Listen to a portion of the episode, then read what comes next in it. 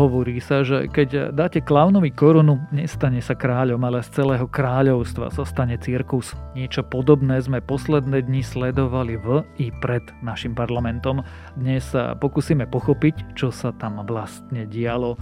Je štvrtok 10. februára, meniny má Gabriela a dnes by malo stále pokračovať relatívne príjemné počasie, aj keď objaviť sa môže aj dážď, na horách dokonca sneženie. No denné maxima by sa mali pohybovať medzi 3 až 14 stupňami.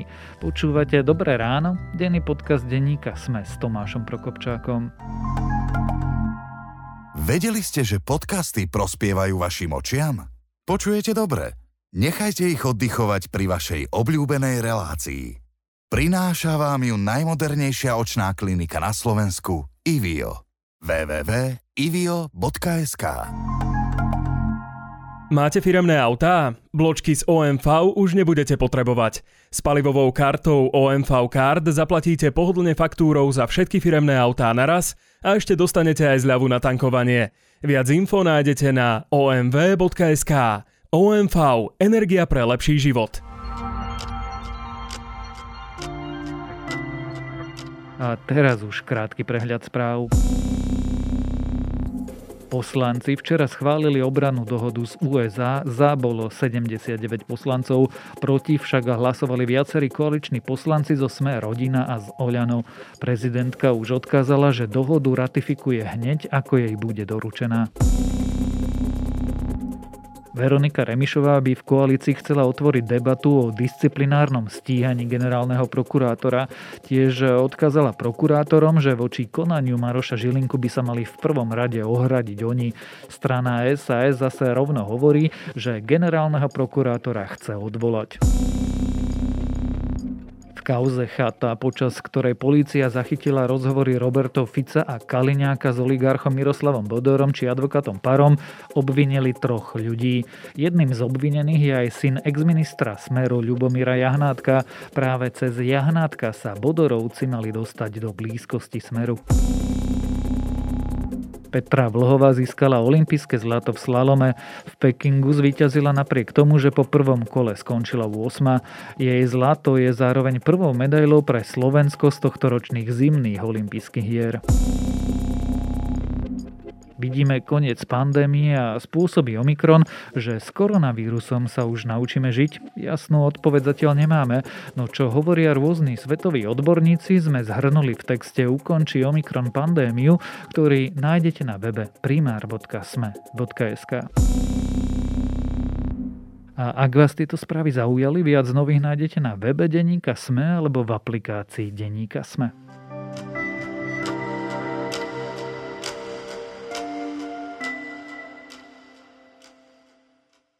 Obraná dohoda nakoniec prešla, predchádzalo jej však e, zvláštne divadlo. Politici klamali, potom sa v parlamente správali ako v krčme, pred e, Národnou radou protestovali fašisti spolu s Ficom a vyhražali sa kde komu.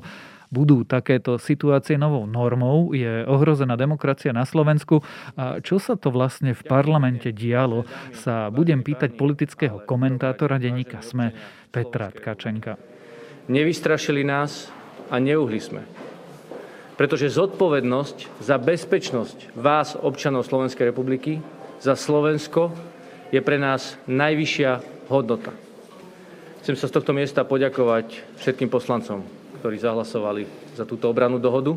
Peter, začneme históriou. Ty si roky pôsobil ako parlamentný spravodajca, zažil si HZDS a všeličo ďalšie. Pamätáš si, že by parlament vyzeral ako takýto bizar? Ja len pre poslucháčov upresním, že ja som zažil HZDS až takej tej konečnejšej fáze, takže najbúrlivejšie roky slovenského parlamentarizmu v polovici 90. rokov. Tak tie si nepamätám, ale inak sedí, čo si povedal. Pomerne dlhý čas som tam strávil a videl som všelijaké divadla. Samozrejme si myslím, že do istej miery to k parlamentu aj patrí, čiže pamätám si na, na striekačky samozrejme na hlave Martina Poliačika. Upozorňujem zároveň kolegu Poliačika, že v prípade, ak ešte raz bude nabádať naše deti k užívaniu heroínu, tak aj keď bude na neho zákon krátky, moja ruka bude dostatočne dlhá.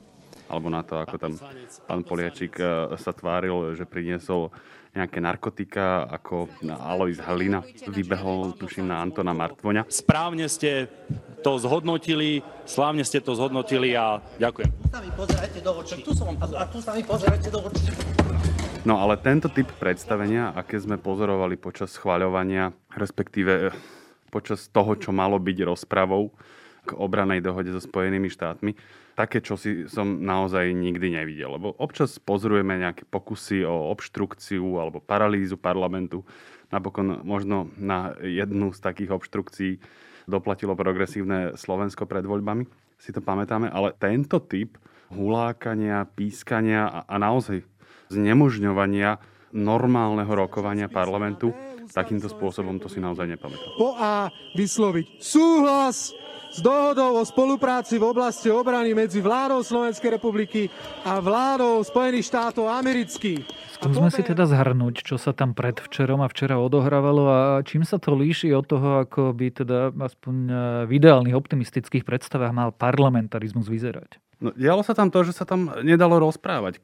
Keď si ktokoľvek e, vzal slovo, myslím, že najviac si to odniesol minister obrany Jaroslav Naď, ktorý tam formálne musí predniesť e, ten úvodný príhovor, keď uvádza svoj návrh, lebo to bol akože jeho návrh, respektíve on ho predkladal v mene vlády. Strašenie jadrovými zbraniami a jadrovou vojnou, ako to robia extrémisti na Sliačia v regióne Banskej Bystrice, v týchto dňoch je už ďaleko za hranicou normálneho a podľa môjho názoru aj za hranicou zákona. Polícia to už rieši a ja sa teším na to, že pridajú ďalšie obvinenie pánovi Kotlebovi. Má ich už zo pár. Pridá sa ďalšie tak on si tam naozaj tých asi 15 minút, čo rozprával, mu bolo ťažko rozumieť, lebo z pléna tam pískali, myslím si, že poslanci LSNS, a nielen, že pískali, nadávali, vykrikovali, to bolo naozaj veľmi sústredený príval nenávisti. E, poprosil by som pána ministra, aby nám tú prednášku poslal mailom, pretože sme skoro nič nerozumeli. A veľmi pekne poďakujem pánovi Kotlebovi, že nám predstavil aj celému národu, ako si on predstavuje demokraciu? Ale paradoxom bolo, že aj keď sa chytil slova Robert Fico, tak ho nenechali rozprávať. No a po niekoľkých e, pokusoch obnoviť tam elementárny prosím, poriadok. Viem, že sú vybičované emócie, prosím pekne, ukludneme sa uh, v celej sále. Prosím, po niekoľkých zvolávaniach e, parlamentného grémia, to je také teleso, kde vlastne ľudia z rôznych strán sedia, aby sa dohodli na na nejakých technikáliách, na, na normálnom fungovaní parlamentu, tak zistili, že sa normálne fungovať nedá. Chystáte okupáciu Slovenska, ktorú nechcú ani slovenskí vojaci, ani slovenskí dôstojníci. Ani Poprosím teraz spoločného spravodajcu z výboru pre obranu a bezpečnosť. A spravila sa podľa mňa, môžem sa mýliť, možno ma niekto opraví, ale podľa mňa bezprecedentná vec, keď sa zrušila rozpráva v parlamente. To znamená, že to plénum rezignovalo na to, že sa tam bude rozprávať. Niekto by povedal, že vlastne e, rezignovali na svoj účel, hej. lebo ono sa rado niekedy vraví, že parlament je od slova akože parlére, že rozprávať. No a, a nerozprávalo sa, len sa napokon hlasovalo. Čo ja považujem tiež za jeden neviem, či nebezpečných, ale podľa mňa nežiadúcich precedensov. Ja si myslím, že v parlamente by sa mali viesť diskusie aj ostré, aj, aj škaredé trebárs, ale obísť to bez rozpravy, ja to teraz nevyčítam eh, koalícii, že to spravila. Možno, že sa to inak naozaj nedalo spraviť, ale považujem to za nežiadúci precedens. Je to, videli sme, že je to možné, ale je to teda legálne, alebo je to niečím podložené, keď to chce vlastne kto si vykonať? No, teraz si ma pristihol e, nepripraveného. Ja som si celý deň chcel pozrieť e, rokovací poriadok a ten paragraf, na ktorý sa odvolávali, ale predpokladám, že to tam naozaj bude. To, takéto niečo by si naozaj málo kto dovolil bez e, zákonného podkladu, zrejme v zákone o rokovacom poriadku. Ja si to potom doma pozriem po nahrávaní a, a do diskusie na Facebooku to tam potom skúsim prilepiť, ako je to technicky spravené.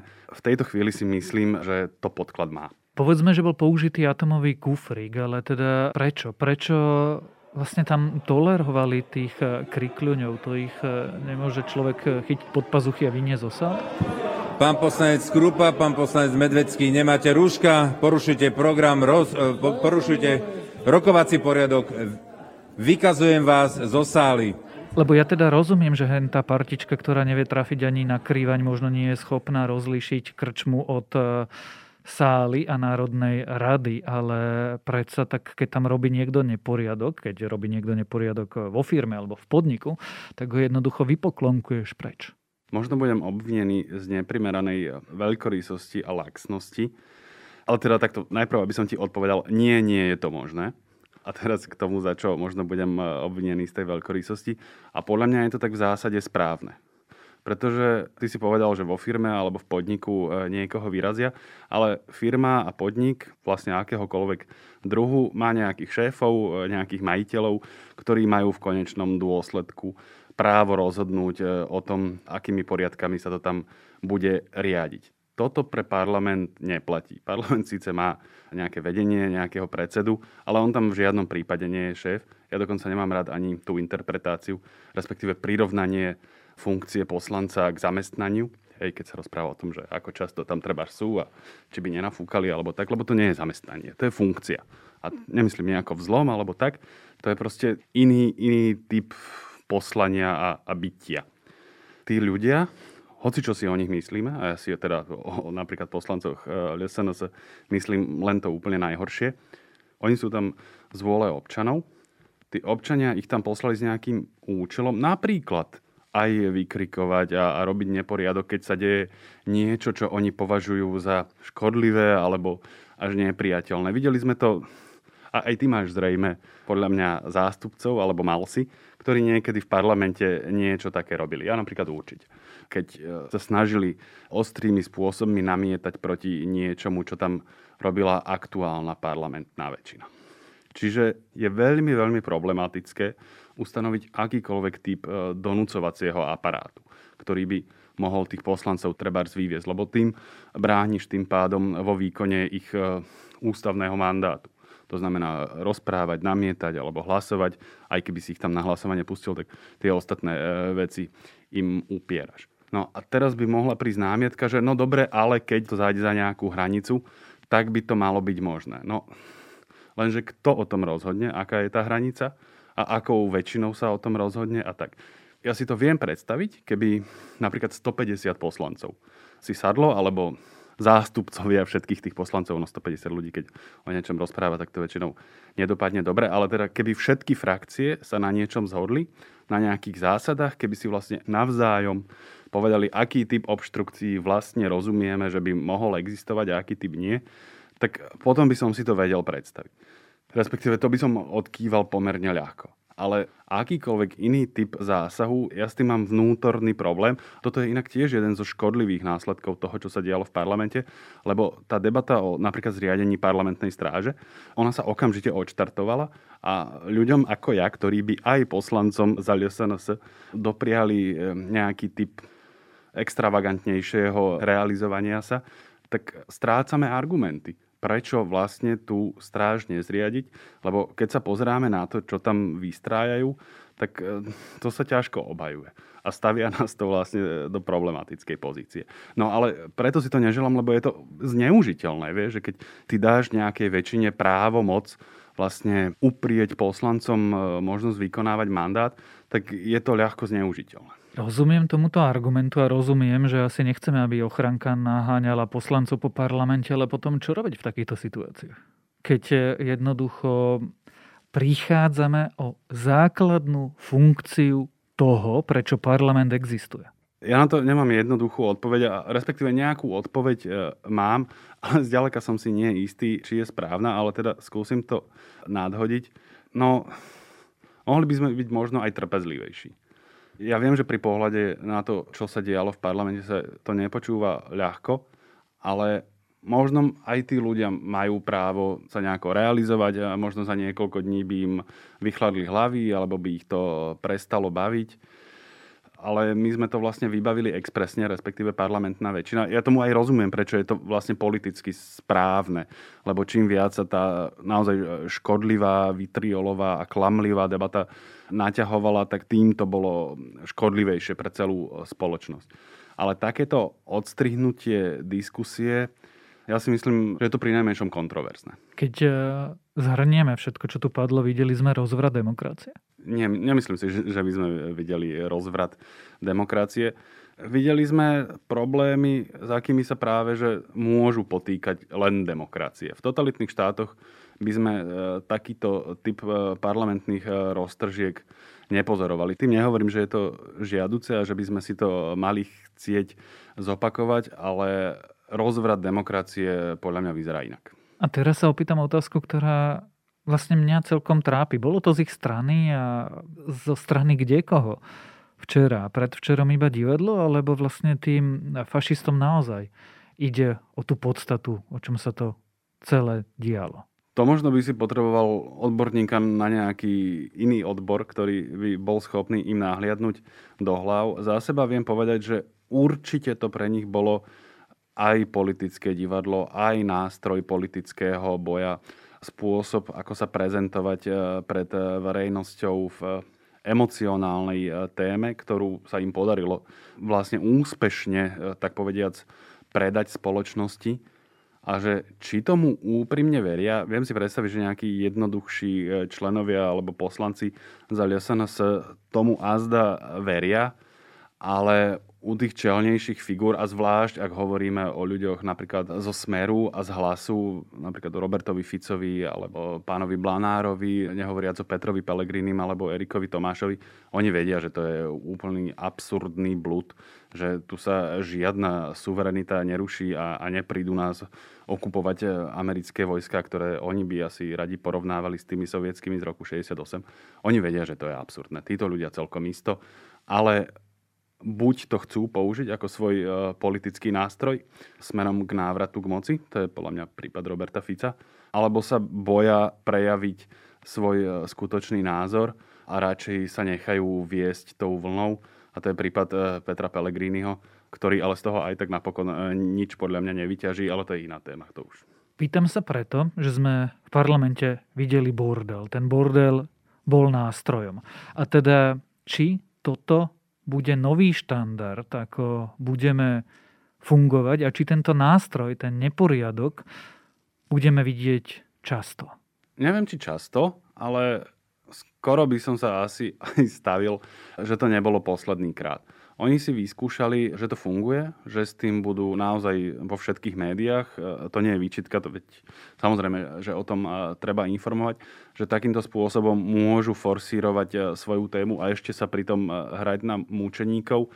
Čiže vlastne z ich pohľadu by bolo až nerozumné nevyužiť to znova. Možno, že ľudia ako Robert Fico, ktorý tam zostal trochu v závetri, lebo vlastne to pódium im tak povediac z veľkej e, časti zobralo SNS, respektíve Republika tak títo ľudia sa možno poučia, aby sa akože viacej dostali do popredia, čiže možno to bude mať trošku inú podobu, ale ja si myslím, že to niečo podobné ešte uvidíme v tomto volebnom období. Budú zrejme čakať na nejakú vhodnú tému alebo sa budú snažiť e, si nejakú dobrú vymyslieť. No a nakoniec položím tú logickú, tú veľkú otázku. Videli sme chaos v parlamente, videli sme krík takmer násilie v parlamente. Videli sme, čo sa dialo pred Národnou radou. Čo to robí s krajinou, čo to robí s debatou v krajine a aká nás čaká budúcnosť. Toto je asi najhoršie na tom všetko. Pretože my vieme, že tá zmluva napokon e, bola schválená, čo je akoby z časti víťazstvo v tejto bitke, myslím, normálnych e, ľudí, že dá sa ešte o niečom aj trochu normálne rozprávať. Na druhú stranu, tá diskusia v spoločnosti je podľa mňa rozvrátená. V tomto zmysle e, tí ľudia ako napríklad Robert Fico alebo LSNS, veď už sme ich niekoľkrát menovali, tu na dosiahli úspech, pretože keď sa pozrieš, aspoň nie sa to tak zdá, teraz budem hovoriť e, laicky ako človek milión, keď sa pozriem, akým spôsobom prebieha diskusia, tak mne sa tu naozaj zdá, že sme sa vrátili o hodný kus dozadu, že tie témy o tom, akože bránim mier, tak eh, robím to, čo si želá Vladimír Putin, alebo dokonca toto blúznenie o neutralite, čo ja som myslel, že už sme nechali niekde v roku 2003, tak to sa zasa vrátilo a to podľa mňa rozprávajú aj v zásade normálni ľudia. Že my sme sa tu naozaj je to prehnané slovo, ale ako by zbláznili v tej spoločenskej debate a rozprávame sa o úplne absurdných témach, podľa mňa. A nie som si istý, kam to povedie a či sa z toho včas vyliečime. Bojíš sa? To je silný výraz. Mám istý typ občianských obáv. Že sa stane čo? Že sa stane to, že sa dostanú k moci ľudia, ktorí budú podliezať úplne tým najspodnejším náladám spoločnosti a pre svoj osobný alebo politický prospech urobia drastické rozhodnutia, ktoré jednoducho ohrozia Slovensko. Ono to totiž nebude tak, e, že sem prídu napríklad e, ruské tanky, tak povediac, alebo že my demonstratívne odídeme z NATO a z Európskej únie, ale občas sa jednoducho stávajú krízy, také tie veľké, keď sa zatrasú, nie doslova, ale v nejakom prenesenom zmysle celé kontinenty a všetky zavedené poriadky. A vtedy je veľmi dôležité, do akej miery si ukotvený v nejakej štruktúre. A my keď budeme intenzívne pľuť na svojich spojencov, keď sa budeme snažiť, aby spoločnosť e, stratila schopnosť rozlišovať, vnímať spojencov a nepriateľov a, a rizika a príležitosti, tak jednoducho my sa z toho západu ľahko môžeme dostať e, preč. Ono nie je nikde zaručené a napísané, že my budeme naďalej požívať bezpečnostné a ekonomické výhody spojenectva so západom. Tak e, snáď to takto nebude o absurdnostiach, ktoré sme posledné dni sledovali nielen v parlamente, sme sa rozprávali s politickým komentátorom denníka SME Petrom Tkačenkom. Už nemusíte hľadať dokonalé darčeky na Valentína. Strieborné a zlaté šperky či ikonické kúsky Pandora a Thomas Sabo vyberiete na Sofia SK. Teraz s výhodnými valentínskymi zľavami. Neváhajte a nakupujte. Sofia v 15 predajniach a na sofia.sk.